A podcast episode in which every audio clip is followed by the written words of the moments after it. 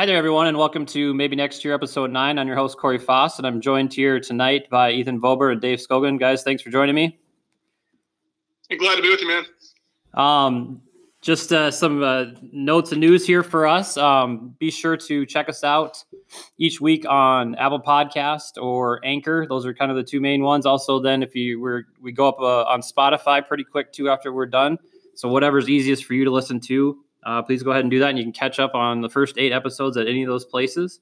And you can also now check us out on our website. We have an awesome new website that went up this last week. Um, the address is nextyearpodcast.com. Uh, one word, nextyearpodcast.com. There you can do a whole bunch of stuff. You can uh, check out some of our basic information. Um, you can meet all the folks that have been on the show, read a little bit about everybody, and you can email questions into us, which I think is a really cool thing that we have now.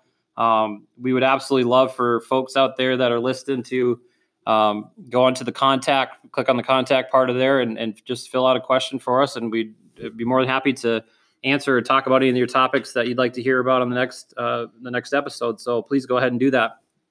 Um, all of that is thanks to Minnesota Nice Marketing, um, an awesome new company that works with um, groups that are small businesses that are trying to create their own pages.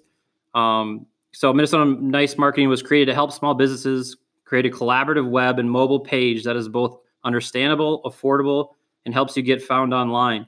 Go ahead and check them out. Either you can click on their link at the bottom of our page, our next year podcast page, or you can check them out at mnnicemarketing.com. mnnicemarketing.com. So please go ahead and do that. Um, and thanks again to them for for setting us up with the with that great site. Um, for tonight's episode, got a couple different things we want to talk about. First and foremost, we'll get into the Josh Donaldson signing for the Twins, uh, which was big news uh, for the organization, and all the fans that have been waiting patiently this offseason. Um, the second part, we're going to talk a little bit about what's going on with Major League Baseball and the sign stealing. I don't know what you want to call it, controversy, but um, a lot of stuff going on there. The, the couple crazy days last week with that, and then we'll kind of wrap up talking about uh, this last Sunday's AFC and NFC title games, and maybe take a brief look at uh, some of our predictions for uh, the Super Bowl. So, and then end with our bold predictions. Um, first, here we'll talk about get to you guys. Um, Josh Donaldson signing. Uh, the Twins made a, a, a, big, big splash in signing Donaldson to a four-year, uh, guaranteed 84. Um, well, guaranteed 92 million dollars. It's a four-year, 84 million dollar contract with a option for the fifth year, a 16 million if they they hold on him for that option year, 8 million for a buyout which is a $92 million guarantee, which is for a Twins um, organization that does not do that very often. It was a very surprising move. I know that we had talked on here. I had assumed that he was probably going to stay in Atlanta. Um, and and the other option really was the Nationals out there. It sounded like for a while the Twins were basically out of it, so it, it did it came as a big shock for that to a good shock for that to take place. Um, as to why that happened or not, uh, interviews with him, he talked a little bit about how Atlanta's offer was not in the same realm financially. What that means, I guess we don't, you know, we don't quite know. Um, I did read an interesting story, and I don't know if you saw this, Dave, uh, that Miguel Sano actually sent him a video message uh, telling him that he'll move to he would have moved to first base for him. So I thought that was kind of wow. that was kind of cool that he did that. Um, it ups the Twins' payroll for this year to 136 million dollars. Uh, the previous record was 128 last year, so they've definitely committed to some things here. Um, we've talked about Donaldson before a little bit, some of the numbers and stuff on him, as we discussed the possibility that the, over the last few podcasts. Um, he's 34. He's a three-time All-Star. He was the AL MVP in 2015.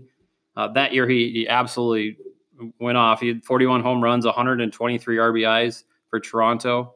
Um, he then kind of went into a little bit of a struggle after that with some injuries had a hip injury in 16, a calf injury in 17 and 18. He had a shoulder and calf issues, and and that was a rough year for him. He only played in 52 games, but last year he went on a one-year contract to Atlanta, uh, kind of a show me contract, uh, uh, and and had a great year. He had 259 with 37 home runs and 94 RBIs, um, and was a Gold Glove finalist. So a lot of big and you know important things that the Twins are getting with Donaldson if he is uh, in fact healthy. So you know he's a career 273 hitter, um, and and we'll talk about the lineup and how he affects it a little bit. But he becomes now the sixth uh, twin that hit 30 home runs last year, at least 30 home runs last year, which is pretty incredible to have a lineup of nine guys and, and six of them had hit over 30 home runs. So, um, you know, and the other news being that they signed Sano to a three-year, thirty million dollar deal. So, Dave, what was your kind of initial reaction as that that news came over the wire? Uh, initial reaction was shock. You know, it, like you, like you'd mentioned, it kind of seemed like the Twins were going to be the outside looking in. Um, then he kind of didn't hear anything for a while, and then uh, shout out actually to my brother-in-law Justin, who shot me a message uh, that night that said he'd signed, and I was totally stunned. Uh, did some quick research, and, and yeah, it was legit. Um, you know, it was a dollar amount that we we kind of read that he was after. Um, it's as a Twins fan, it's just good to see them. They're going to give this thing a shot. They're not just going to sit in their hands and wait for the deadline. They're going to go after somebody who, if healthy, is going to be a massive, massive contributor to this lineup on both sides, both the lineup and in the field. Um, you know, it's it's it's shocking how quickly it all of a sudden kind of came together out of nowhere. Now they got you know a good month here to get into spring training and get this thing rolling on, on a definite positive note, I think. Ethan, what were you thinking when you heard that news? I know that we all kind of had messages back and forth. I mean, my, my phone absolutely took off as soon as that signing happened. I think there was a lot of really uh, excited slash shocked fans. I think it's a, a, good move for Minnesota. I think they're doubling down on their offense by signing him. Like you said, if he can stay healthy and contribute, there's nothing wrong with this. Um, it, I think right in the price range of uh, it's not it's nothing crazy. I mean, it's it's really good and I think it's going to help him defensively. He's he was the best, probably third baseman on the market, maybe one of the best free agents left. And you know, it was kind of a, a later thing. You know, we talked about a lot of pitching that got passed up or guys that wouldn't take offers. So I think it's you know it wasn't the best thing for Minnesota, but at least they're showing that they're yeah they're going to try and do something here in this next season. I think that's good. Yeah, Dave, or you, I'd like what you mentioned there, Ethan, about the defense, uh, the defense part of it. You know, and I'll ask you about that too, Dave. Um, he's obviously an elite defender at third base. Um, you know, last year being a finalist, he's he's uh, last year um, he had uh, eight outs, eight outs above average, which is uh, the second highest among any third baseman um, in the in the major league. And I think the the defensive part of it was really important to look is that now Sano moves over to first base. Sano last year was a negative minus three. He had 22 errors in 91 games. You know, he's 6'4, 200, listed at 272 pounds. I think that's kind of a polite 272, but um, that wasn't going to be a long term solution for him to play there. And so it's it's nice. And, and he is willing, definitely willing.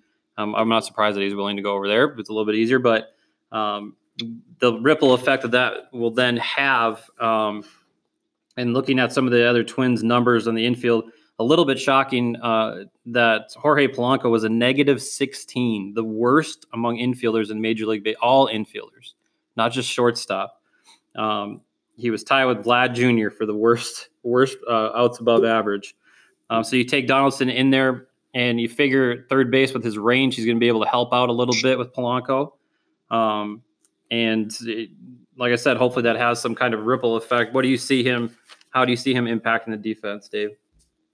Yeah, I think like you just said, you know, Polanco, we, we kind of talked about that, I think, on one of the first podcasts about Polanco and the defense and, you know, what they were maybe going to do. I think I mentioned maybe even moving Polanco to third because of that, if, if they were going to not spend money, um, you know, this avenue. But it, it sure sure things up on the right side of the infield. Uh, you know, it, it's, and, you know, something down the road here, too. You know, he plays third base, and those played third base. Uh, Cruz is not getting younger you may see Donaldson play some DH. You may see Sano play some DH. I wouldn't be shocked because we got Marwin Gonzalez, because we got uh, um, uh, Adrianza. Those guys are so versatile; they can play anywhere. Um, I wouldn't be stunned at some point this year even see Donaldson slide over and play some first base, just to maybe give him a breather, uh, let somebody else play in the DH role. I think there's there's enough guys you can be able to move guys around, keep guys fresh. Um, you know, be able to put some, maybe Polanco plays over first, and and uh, and, and one of those guys sliding to shortstop too. Um, you just got a lot of depth uh, and a lot of depth that can play really all over the place right now, uh, which is going to be a real positive thing, especially if we start hitting the injury bug like we did last year, uh, which hopefully isn't the case this year. Yeah, I mean, you got to figure though with uh, lack of probably moves for the starting pitching that they they might be trying to soften that blow a little bit.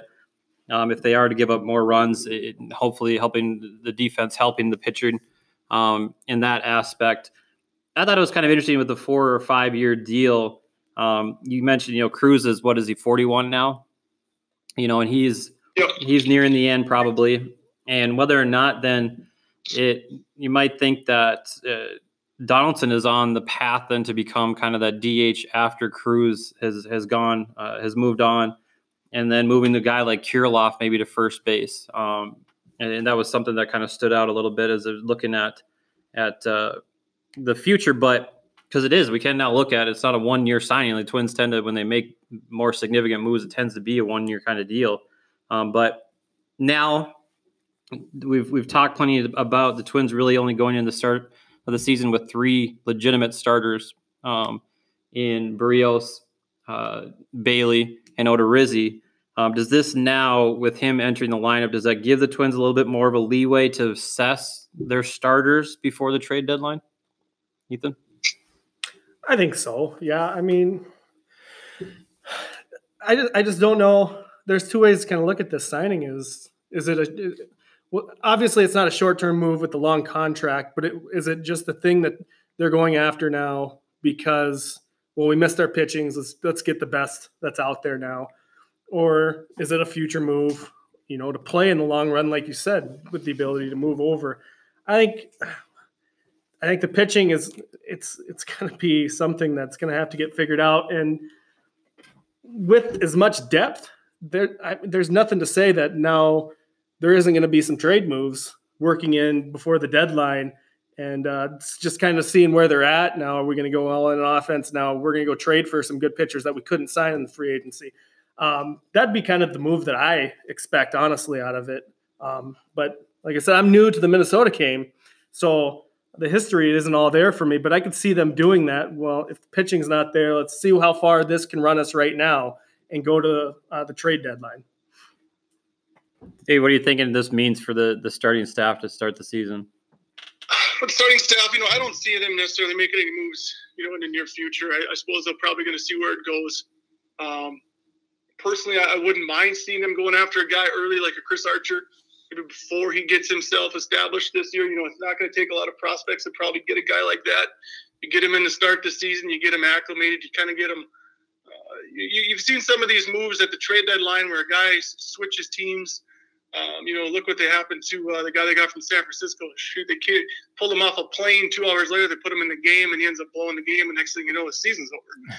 Um, you know, to, to, get a guy in to get him comfortable, you know, well established before you really need him to step up and do his thing. Um, I wouldn't mind seeing that, uh, but it's got to be the right move too. Um, you know, a guy like I said, like Archer, you're probably not going to have to give up a whole lot. I think he's got uh, on the con- nine million dollar contract looks like this year, and I think a buyout for next year, or an option for next year. Excuse me. So you're not really on the hook if it doesn't pan out, as long as you don't give up too much of your prospects. Um, Are they going to be more apt? Do you think they're going to be more apt to maybe move prospects now that he's going to be there for four or five years? And, and, and that's just it too. You look around at that infield. You got Sano who's not going anywhere. Arraez doesn't look like he's going anywhere. Uh, Polanco and Donaldson. I mean, you're you're set now for three, four years across that infield. Um, a guy like Nick Gordon, now it's going to make it look very tough for him to come up and, and establish himself at the major league level. He becomes expendable. Um, you hear Royce Lewis, he's still one of the top 10, 15 prospects in all baseball. Um, but again, you know, four, five, six years down the road, it's looking like he might be able to crack something unless they trade a Polanco or something like that too um, the next year or two, which is always a possibility. But um, they got a lot of organizational depth. Um, they got a lot of organizational depth in the outfield. Um, and then the, you know with a couple of those infielders too. So the the way the lineup is sitting, you don't really see many of those guys getting a shot to crack this thing in the next two three years. No, you definitely don't. Do you? Okay, so we, we've talked at length, obviously, about the the failure to acquire any big name pitching, at least in free agency. Now, um, is this offseason now a win for you in the in the Twins books? Yeah, you know, I think when you looked at the top tier pitchers, um, who the top top tier, you really knew you weren't going to have a shot at. You looked at that second tier, you hoped the Bumgarner, one of those guys, is going to fall, and it didn't happen.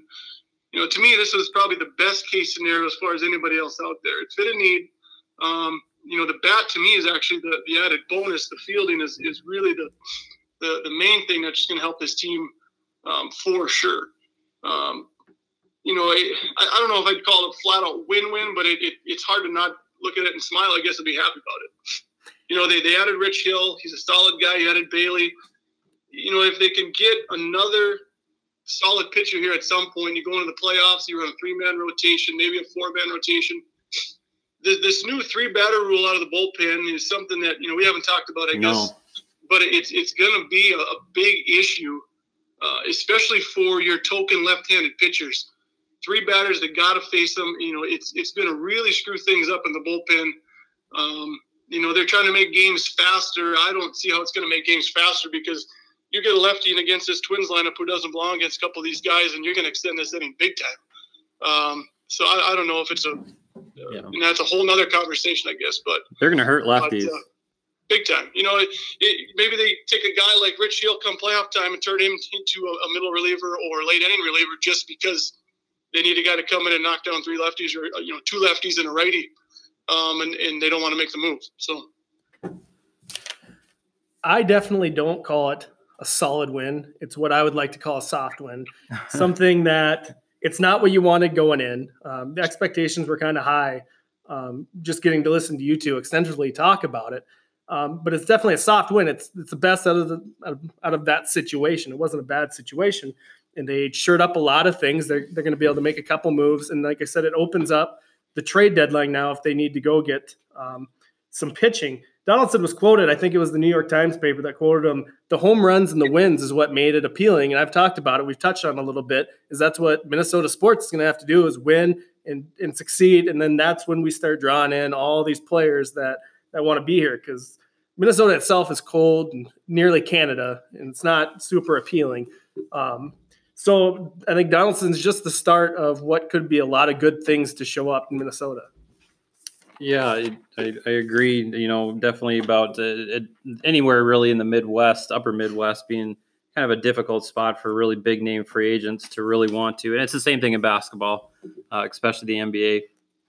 Um, and, so hopefully the things that happened last year with the wins and the home runs does correlate or translate into a few more uh, moves down the way, at least uh, bigger names being willing to come this direction. So, um, just a couple things I, I, guess we didn't really mention about uh, Donaldson, at, at, least, is that um, he's a top 20 walk guy, um, which is, is pretty incredible. And I know what I'm going to ask you about what your lineup is, your ideal lineup is, Dave. Um, we'll talk about OPS a little bit. Um, and, his OPS was is, is 900 last year, which is phenomenal. The league average is 758. And of the Twins starting nine right now, there's the lowest one is 800. You know, so all nine are above the league average in OPS. He does strike out a bit. He had 155 Ks and, and 549 at bats, but um, with an OPS that high, you know that when he's not striking out, he's putting the ball in play or he's getting on base by walks. So, all right, this is kind of this is kind of a fun thing to do to look at the lineup. I know every everywhere that I've looked online, everybody has had a different nine in a different order. I have not seen one consistent.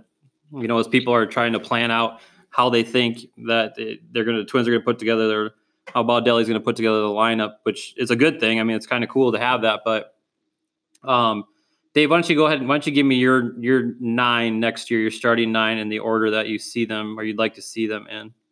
All right, you know, I it's, it's kind of a head scratcher because there's so many options. You know, it's hard to kind of go wrong.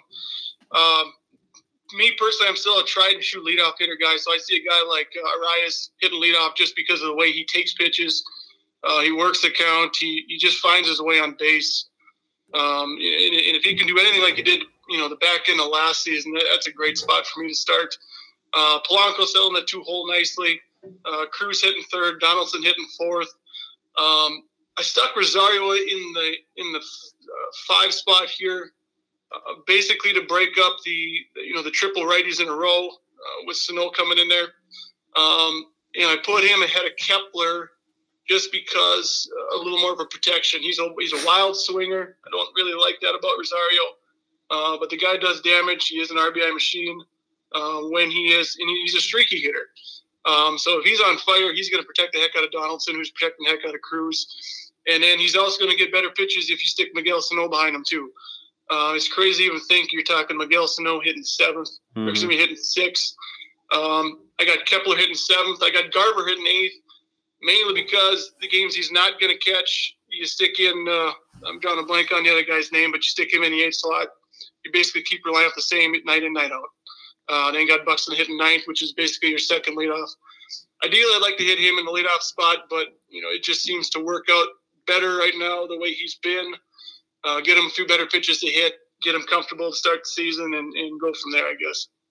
That's funny. That was that was the one cons- the only consensus of all the ones I looked at. They had Buxton hitting nine. So, but you're right. It would be to get him healthy. He's got to be a, in the future a lead up type hitter. He just has to with his speed and his power too. I mean, you know, we were talking about how yeah. six of them have hit 30 home runs, at least 30 home runs last year. Buxton probably could have pushed that number had he stayed healthy all year. Um, you know, so there's a possibility there, but that's the biggest if is is Buxton going to stay healthy? We've asked that question as his whole Twins career now. So I had I had Kepler still leading off. I thought he did a, a, really good job there last year. I had him leading off against righties, and then Garver leading off against lefties. It was a, a spot that he was good at last year. Uh, felt comfortable in as well. Uh, had short hitting second. Donaldson hitting third. Cruz fourth. Sano fifth and then Kepler Garver, whichever one wasn't leading off in the sixth spot, Arraez seven, Rosario eight, and Buxton nine. And then obviously the kind of the first alternate in uh, would be Marwin Gonzalez. You'd think on on days, um, you know, where you needed somebody uh, from a different side of the plate being a switch hitter. So um, I, I don't know if you. I uh, I sat down today. This is the last thing I did in all my notes and everything, and uh, coaching the chaos. And I coached the Storm five years before that. I think it's fun to put together lineups. It's it's way easier when you've played with them and you know the guys. It's kind of hard when you sit down, and you really haven't watched them. I'm just getting into the twin stuff, like I said.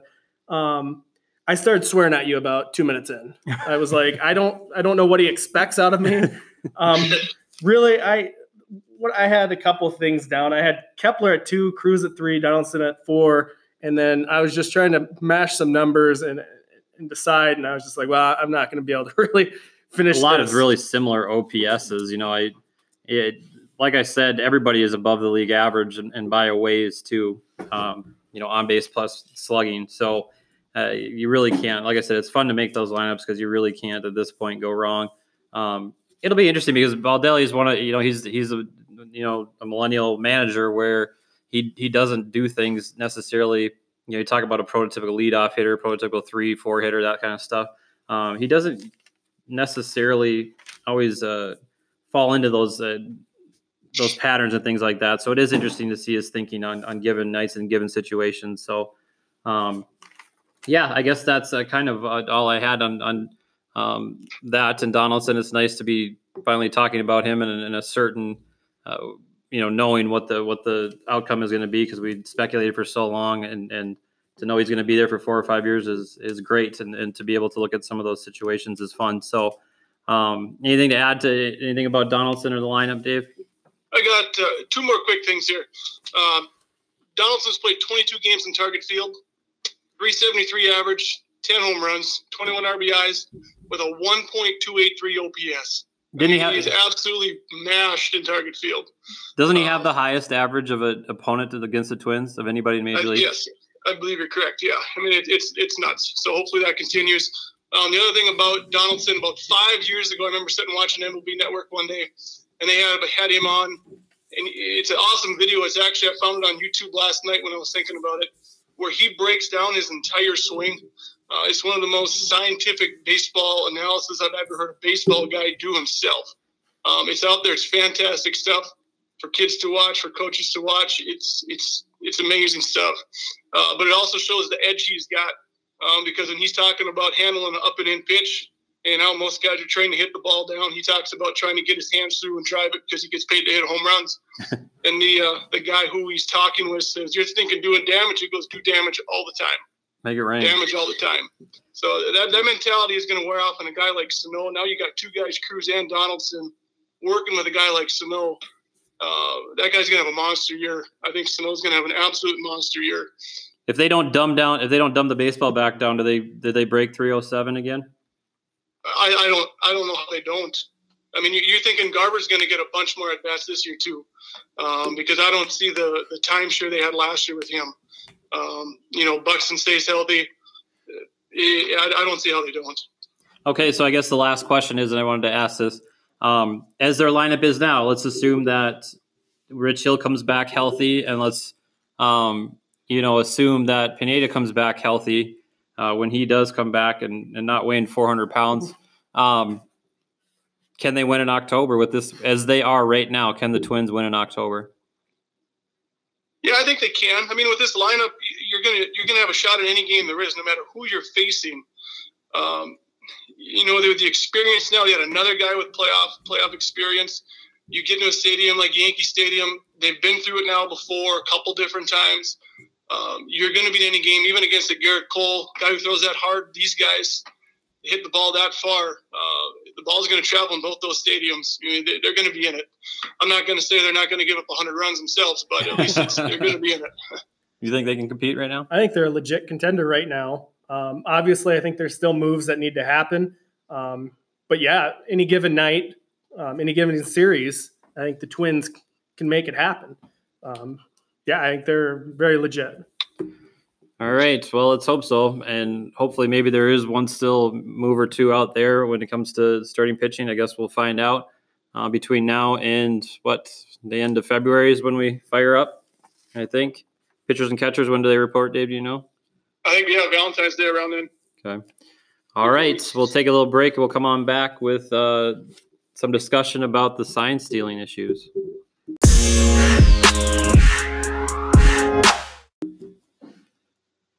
Welcome back to episode nine and maybe next year. In our second segment here, we're going to talk a little bit about um, what's been going on in Major League Baseball the last couple of weeks with the sign stealing uh, issues and penalties that have been handed down.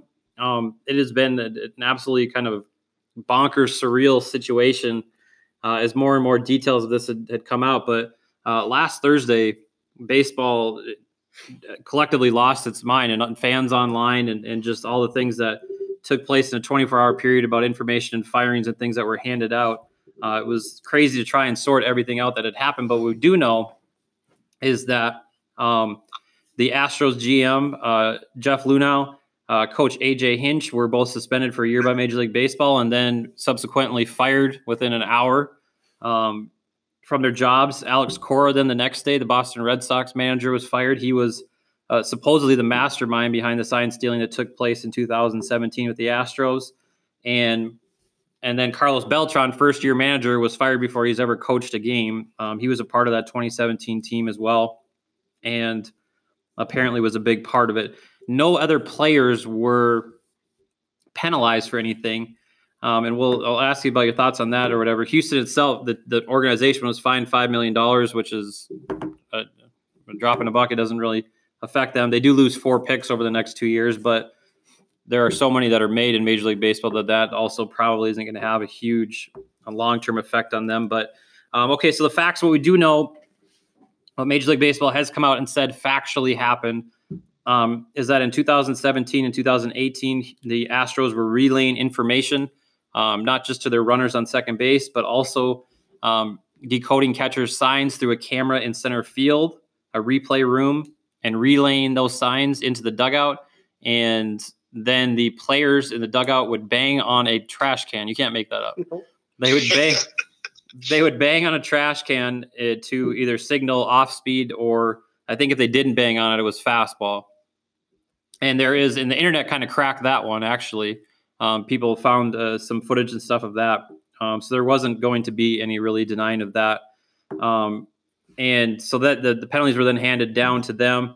Um, other issues that have kind of come out now: the Red Sox were relaying uh, signs to hitters um, as well, and to runners on the base pass to then give to hitters.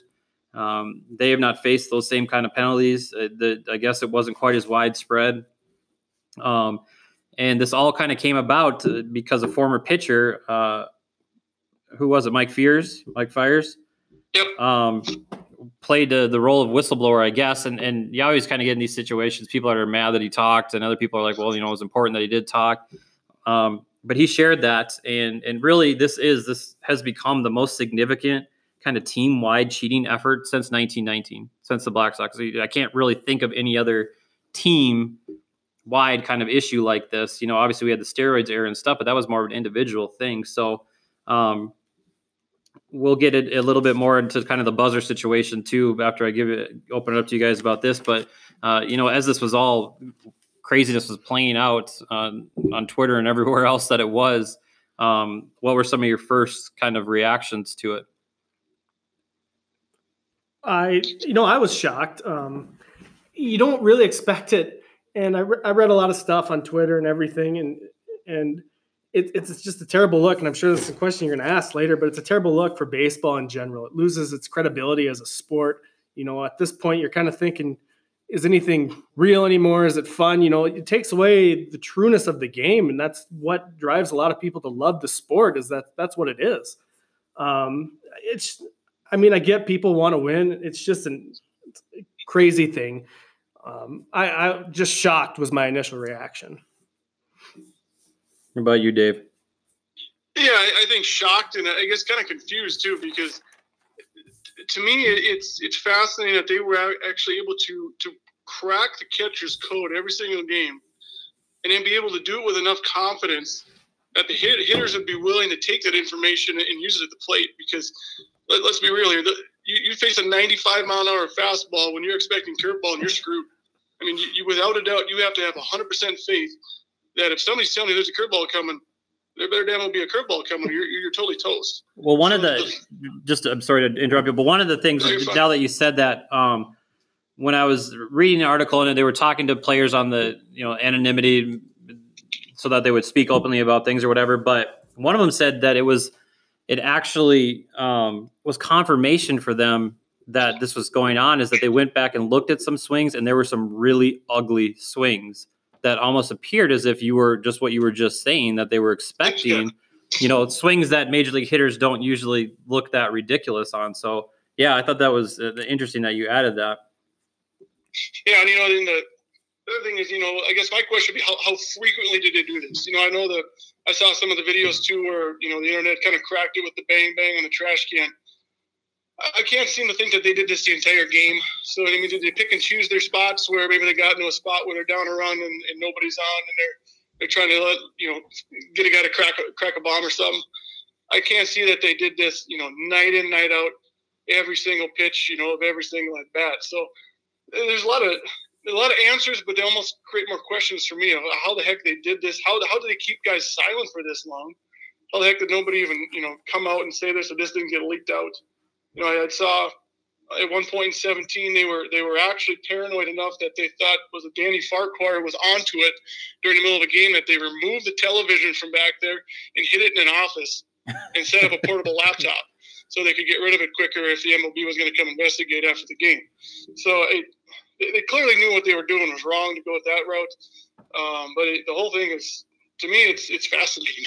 well, some of the it is fascinating. Some of the the players that had come out and spoken about it a little bit, um, some of them said that there it was kind of a, a, a open secret among major league that other teams thought the Astros were doing things like this.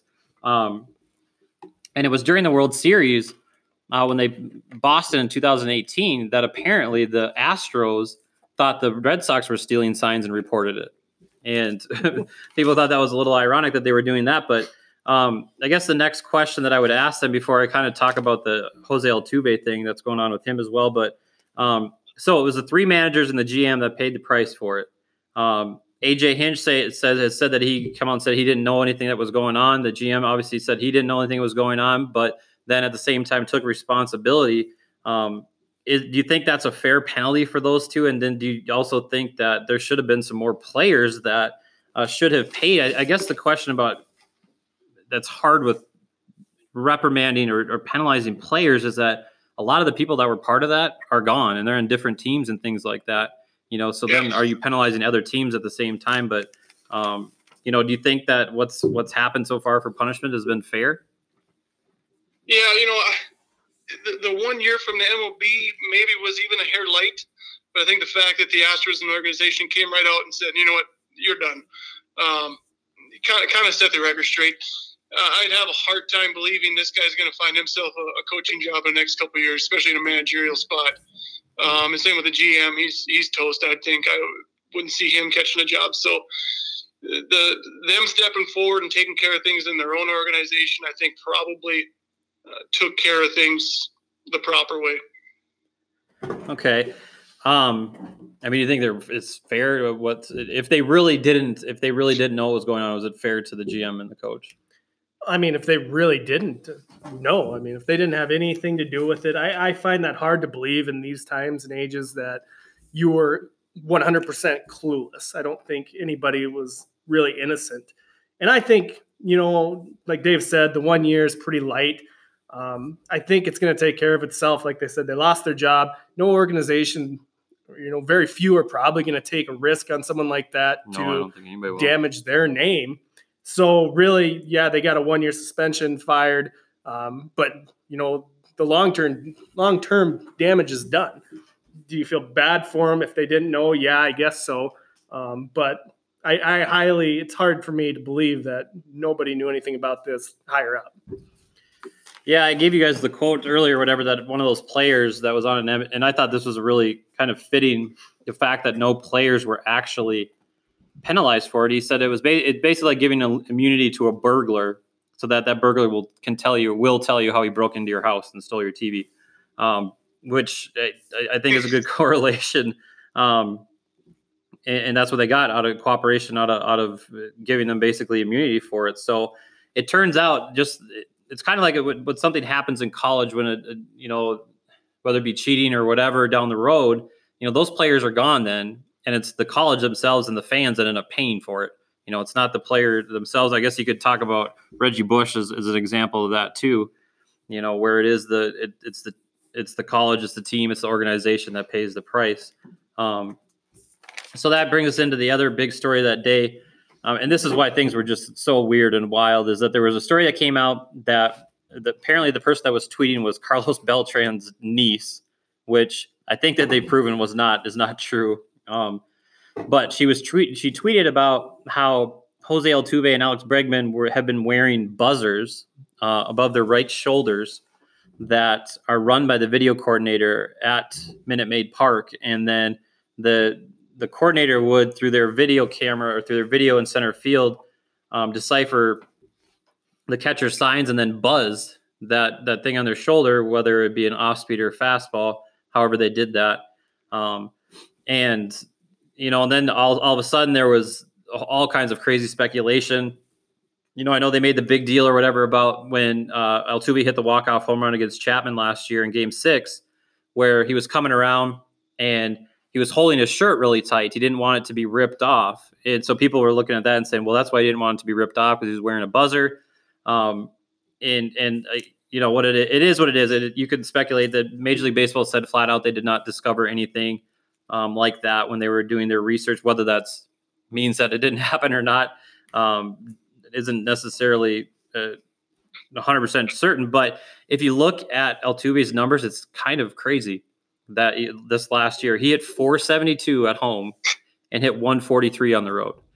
And I understand that there's players that struggle at home and on the road that that's just part of the game or whatever. But when you're looking for things like that, um, that that's kind of an interesting stat line. So I, you know, Dave, I don't know what your thoughts were kind of as all that uh, was going on in the Twitterverse and things like that.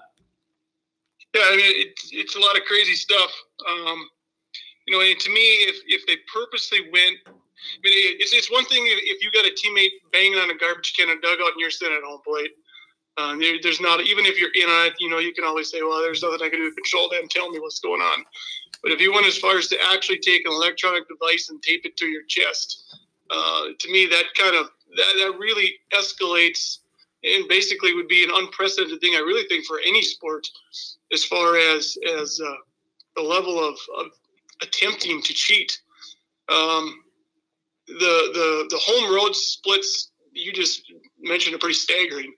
Um, and to be quite honest, I think all eyes are going to be on Bregman and, and Altuve and, and all the guys who have played for the Astros the last couple years. But those two guys in particular, especially Bregman with, with kind of the attitude that he carries with himself too, the, the overconfidence, uh, arrogance that he's got. there's going to be a lot of people looking at those guys very, very closely this year to see how they they perform, knowing that this isn't going to be happening anymore. Really shouldn't be. Um, so a lot of pressure on those guys, and you know, even Buster Olney, I think, came out today um, and, and kind of talked about how those guys are going to get thrown at, and they're Yeah, going to get thrown yeah. at a lot.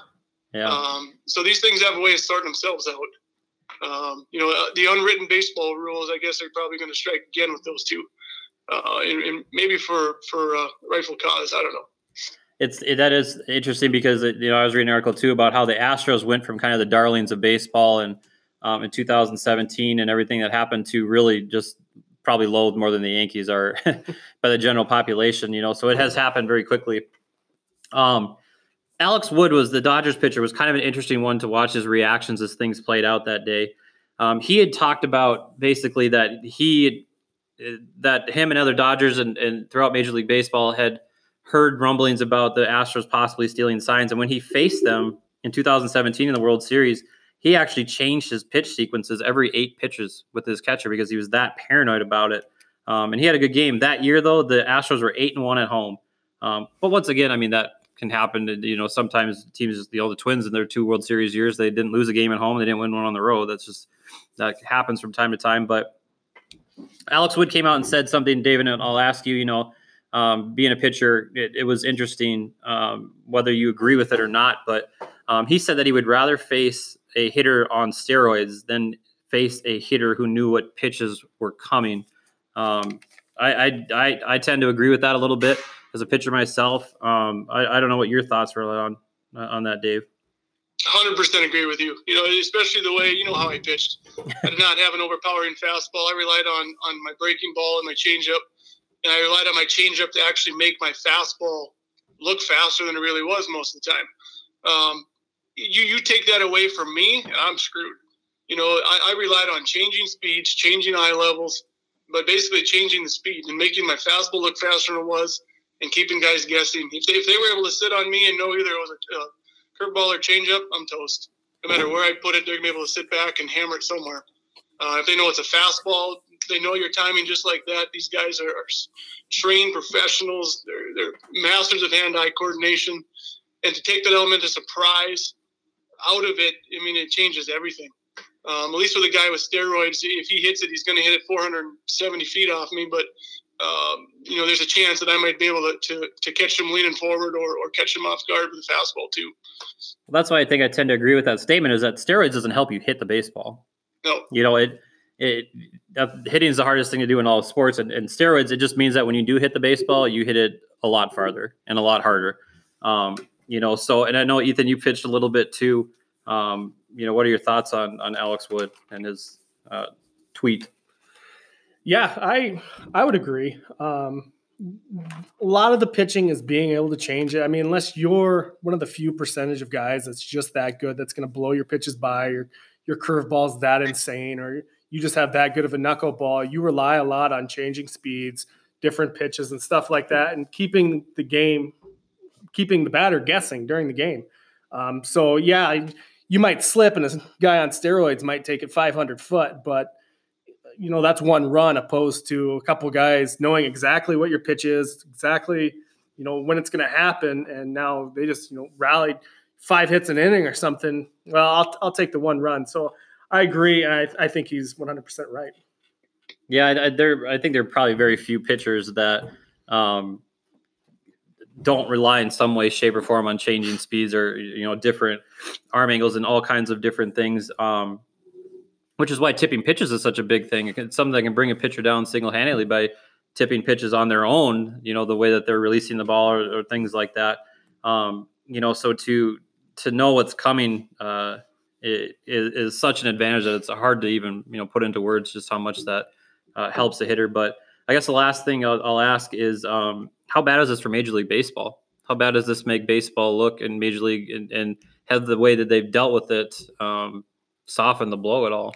I think a little bit. Um, obviously, it, there's no right fix for what happened, um, but it's it's a very bad look for baseball in general. I seen a couple tweets that compared it to WWE. Is it real? You know, is are we just watching it to watch the game? You know, there's a lot of fan theories out there that all sports are rigged and it's all the big guys calling who's going to win. And it just makes it not fun to invest in, not fun to do anything with. So I think hopefully it's fixed and, and we don't hear about it again. It's done. We can go back to loving baseball, but um, it's definitely probably has a lot of people kind of sitting back now, maybe not investing in much uh, of the game that they would. What do you think, Dave? Yeah, you know, I think I think if I had to make a decision, I'd probably say it's a, it's a tough look for baseball. But on the reverse side of the coin of it, we were sitting there at NFL championship weekend, conference championship weekend, and everything on the news was was sign stealing. Um, this is this is kind of the, the quiet time for baseball where nobody really talks about baseball. Free agency for the most part was was over. You know, with the Twins, we kind of got lucky. We had something to talk about here with Donaldson and all you could see on on ESPN, obviously MLB Network, but it was was this sign stealing thing, and it was all over social media. It, it made baseball very very relevant in, in kind of a quiet time. Um, and, and now we're coming into spring training. You know, getting back to that. Now all of a sudden you have the the new empire of evil in Houston, along with with New York. Um, you might find a few more people turning in to see what the heck is going on, or just wanting to watch Houston hopefully get their butt kicked um, or, or, or Altuve and, and Bregman take one in the backside with a 95 mile an hour heater, um, pump their fist and say, yeah, we got, you know, they got him. Good for those guys. You know? So I don't know. It's, it, is it a, is it a bad look? Yeah. Um, but it also made a talker out of, out of usually a, a, a dead dormant time for baseball. Yeah, it, that's definitely true. Um, baseball survived worse. Um, you know, baseball's been around a lot longer than anybody, any of us. So and, and they've gone through plenty of different uh, situations. So it's history, but it'll it'll survive this. Um, but it, it, definitely has been an interesting talking point. I, I do. I'm very interested to see how it does uh, play out this next season, um, especially in Houston. All right. Well, that's what we got for that segment. Um, we're going to take a quick break and we'll come on back um, and talk a little bit about this past weekend's NFL games.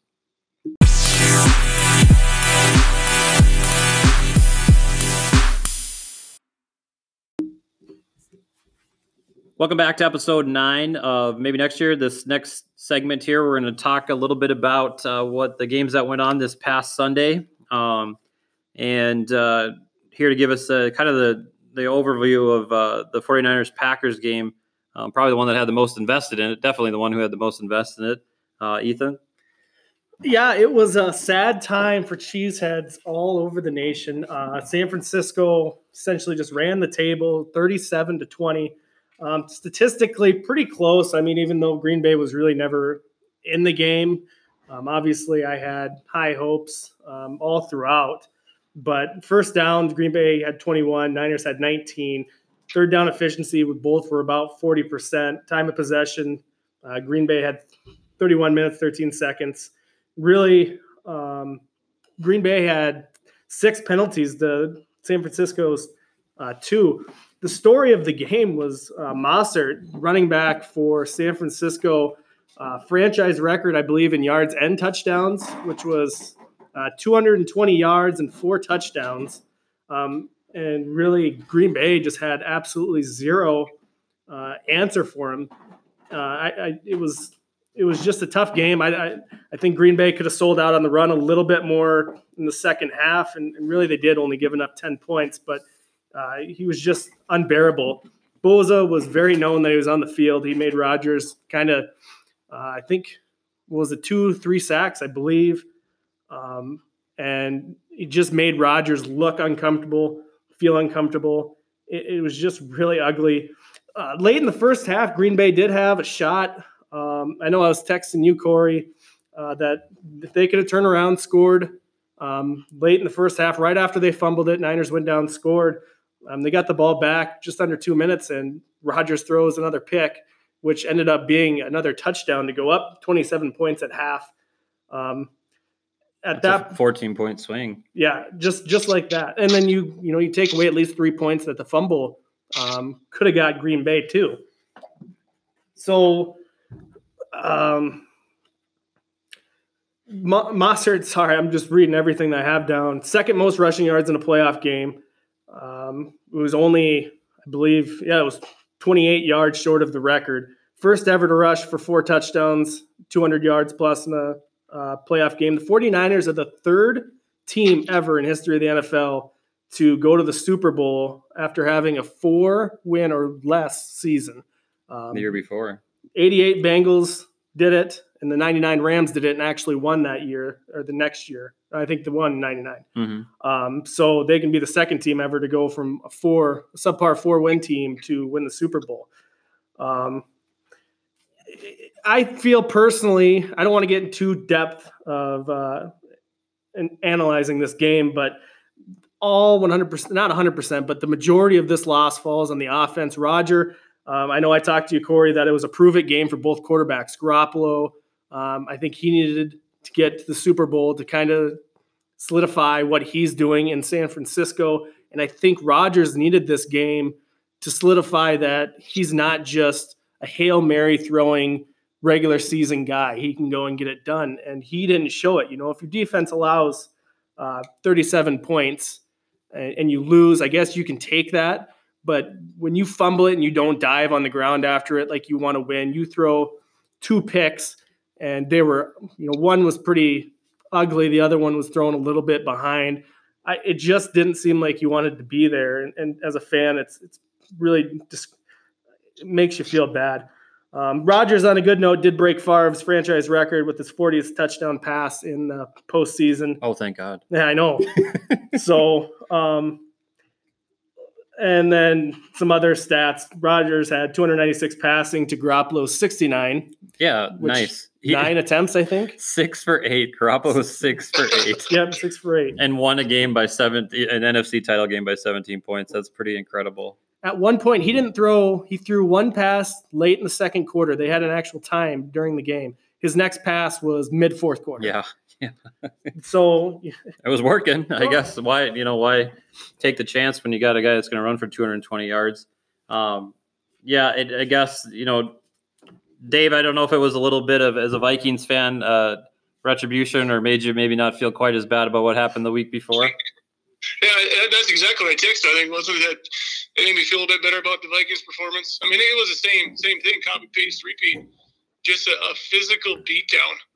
Um, I think I heard a stat that Mostert, had 145 yards before contact. I mean, I've never even heard of anything like that in my entire life. Um, it, it, was it was just you know they just physically dominated both sides of the ball. You know, you, watch that Niners defense. Uh, you know, I think I've said it before, but they are so aggressive. I'm just waiting for somebody to take that aggressiveness and use it against them. You know, you watch Bosa, who's an absolute monster out there, but he gets himself so far up the field every single play going after that quarterback. I'm just waiting for somebody to, you know, there, there was some there was some holes up the middle. I was actually not even as much as I disliked the Packers. I was yelling at the TV, "Step up in the pocket, step up in the pocket," and he kept rolling back, back, back.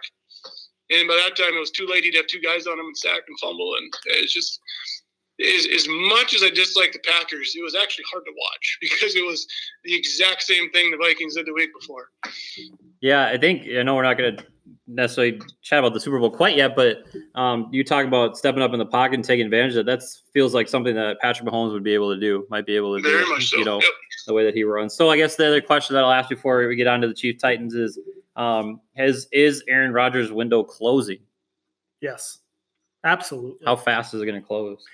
he he's not going to be a Tom Brady. He's not going to be here. He he.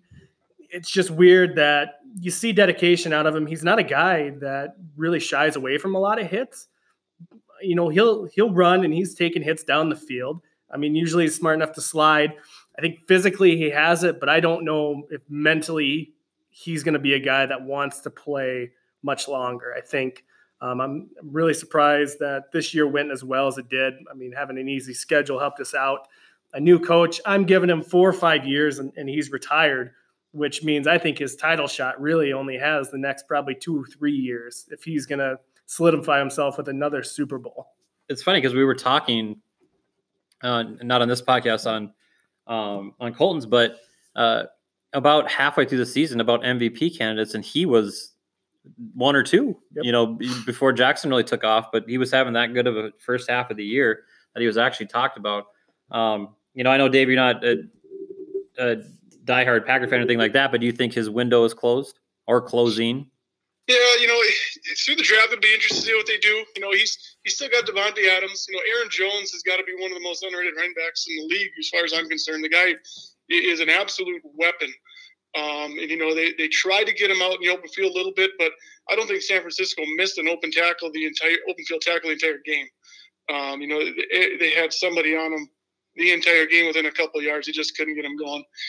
You know, they, if they can shore up the offensive line, it seems like that's always a, a talking point with the Packers is, is more offensive line help. They can find them another decent receiver, whether through free agency or the draft.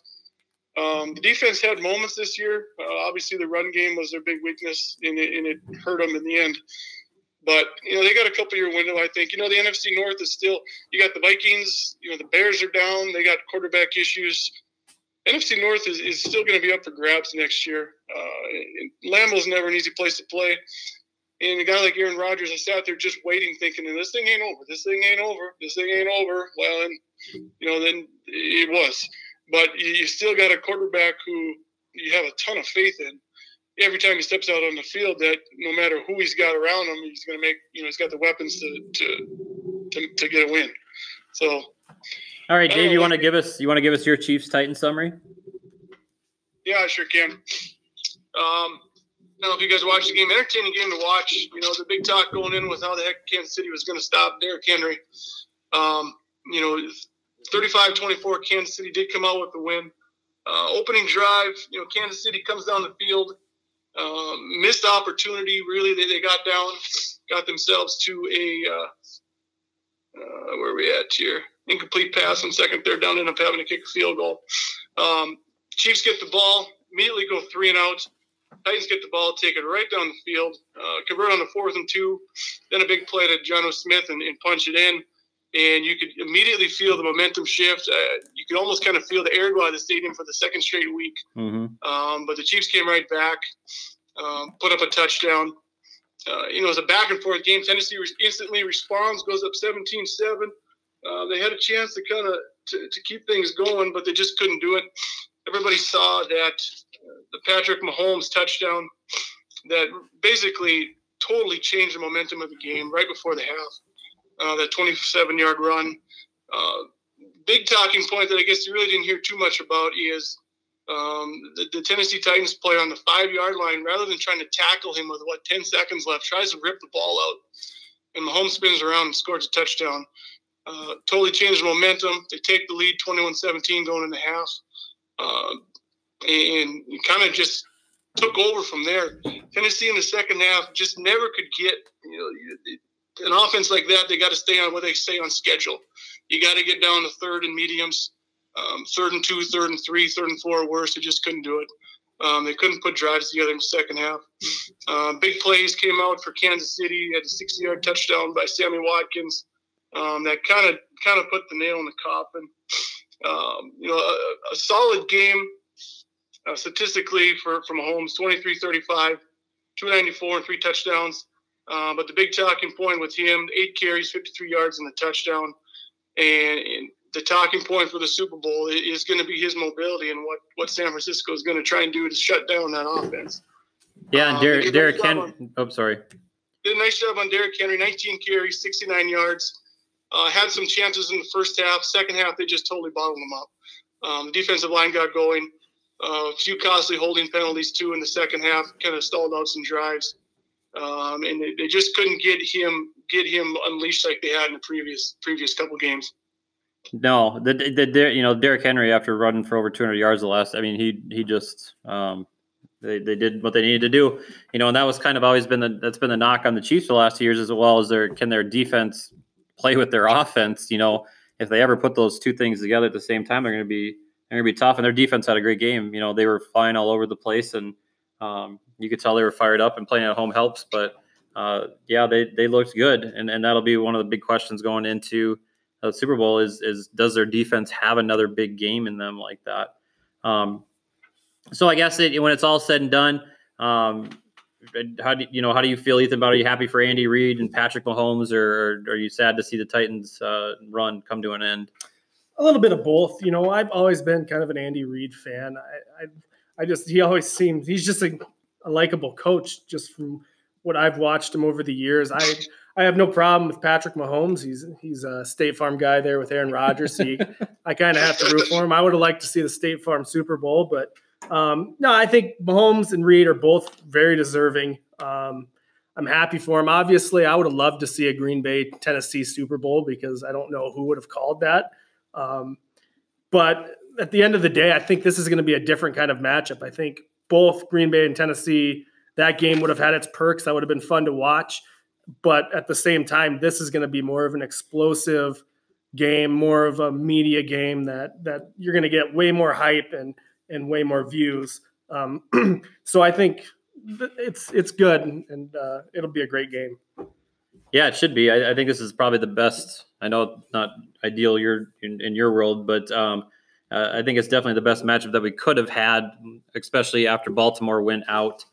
Um, you know, I think probably was the at least most people would have given uh, the nod to um, prior to that. But um, you know, so we won't get a whole lot into previewing the Super Bowl. I will just say that uh, Kansas City opens up as one and a half point favorites, which is you know pretty.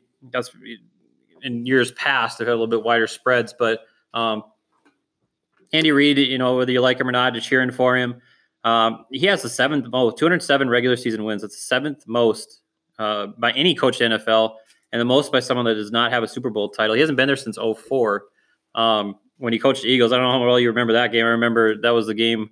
Um, who was the quarterback? That's what I was just trying to think. McNabb. Of his name. McNabb. Yeah, McNabb. Didn't he just lose his marbles in the huddle or whatever in that final drive? but I mean, it'll be a good game. I think it's going to be a, a great offense against a great defensive battle, and it'll probably be whose other side steps up. You know, if Kansas City's defense steps up or San Francisco's offense really steps up. Um, they, you know, I was looking at Mahomes' numbers, and some of them just blew my mind. Uh, he's 27 and 8 as a starter, and his eight losses are by a combined 36 points. He's never lost a game by more than seven points. Um, so you know they got a shot. Obviously, he's been their leading rusher in both games so far, and I don't know if that's a good thing or a bad thing.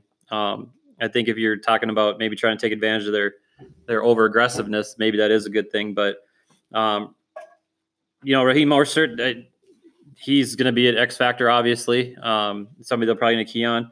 But I think the, the what might give him a slight edge is the 49ers have been a little bit more challenged this postseason. I mean, the Chiefs have only have faced the Titans and the Texans to get to the Super Bowl. that's not a bad that's not a bad road to have to go through. Um, they've had to come back both times. Yeah, you know, so I don't know. I I, I think it, it's definitely a game where you could you could make arguments for both sides. I know some years it's definitely slanted one way or the other, and you really give one team advantage. Um, that's kind of hard to do here. So, um, just a really quick, kind of, what are your initial thoughts as as we start to look ahead a little bit towards the Super Bowl, Dave? Yeah, it's strength versus strength. You know, the Chiefs' offense and the 49ers' defense. You know, like you mentioned, Corey, the, the other side of the ball might actually be uh, where it is decided. Um, but it, it, sure makes for a heck of a lot of good talk between between now and then.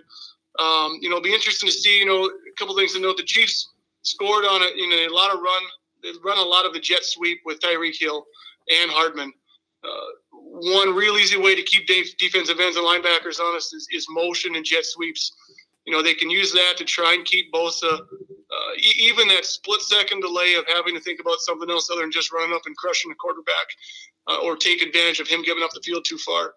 Um, I, I, think you're going to see Andy Reid use a lot of motion, um, a lot of jet sweeps, that type of stuff, screen passes, especially the middle. Uh, it was open in the middle, you know, time and time again. Um, that that cover three zone that San Francisco likes to run there's holes in the middle. So it'll be interesting to see if they uh, they scheme something up to take advantage of that. Initial thoughts?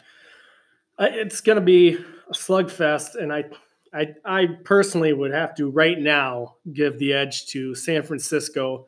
Um, I'm not going to get into a debate about uh, Kyle Shanahan or Andy Reid, which one's the better coach. Um, I just it's going to come down, but I think that's one of the things that's going to come down to is game planning and how they're going to use their strengths as strengths um, both teams individually. I, I just think San Francisco's playing too well right now. They're too battle tested, and Kansas City, they're going to be the same thing that Green Bay done. They've Green Bay's won ugly all year, and Kansas City's won ugly all postseason. And San Francisco showed that you can't play ugly and win playoff games this late. Um, now Kansas City's walked that fine line, but it showed in Green Bay that you're, not going to be able to get down against San Francisco. And uh, I think I'm expecting right now, fresh off the loss, I'm expecting Mahomes to break that seven point or less streak of losing because I think it, it's going to be a little bit more than that with San Francisco win. All right, I'm not going to ask for predictions quite yet. Like, you let some things sit and let some things play out before I get actual predictions. So um, that's all we got for the NFL stuff. We'll come uh, real back. We'll come back real quick and uh, finish up with our bold predictions for the week.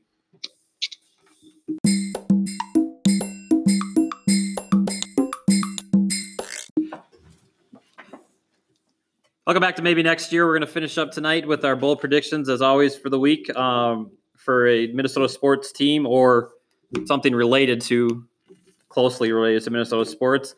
Um, Dave, let's let's get it from you first. All right, uh, looked around, tried to figure something out. Um, I'm going to pick on Xavier Rhodes. All the other quarterbacks in the league did, so I'm going to continue. um, somehow he made it into the Pro Bowl, and my bold prediction is that he is going to give up a 70 plus yard touchdown um, this weekend. How did he get into the Pro Bowl? Oh my gosh! What do you got? So, uh, I it, we talk about it rarely, but I've made probably more predictions in this sport than we've probably talked about. The Wild sitting right oh. now last in the Central Division. Um, they're 22, 21, and six with 50 points. They got they're just ending a seven game uh, home stretch right now. They have uh, the Red Wings tomorrow, the Bruins Tuesday, and the Blackhawks Thursday. Um, the Bruins first in the Atlantic, the other two. You got to beat the Red Wings. Every, yeah, the other two uh, not so much. Um, I'm going to boldly predict they sweep all three teams, and they're going to make a push here in the Central Division. Them three wins should put them kind of in the middle of the pack right there.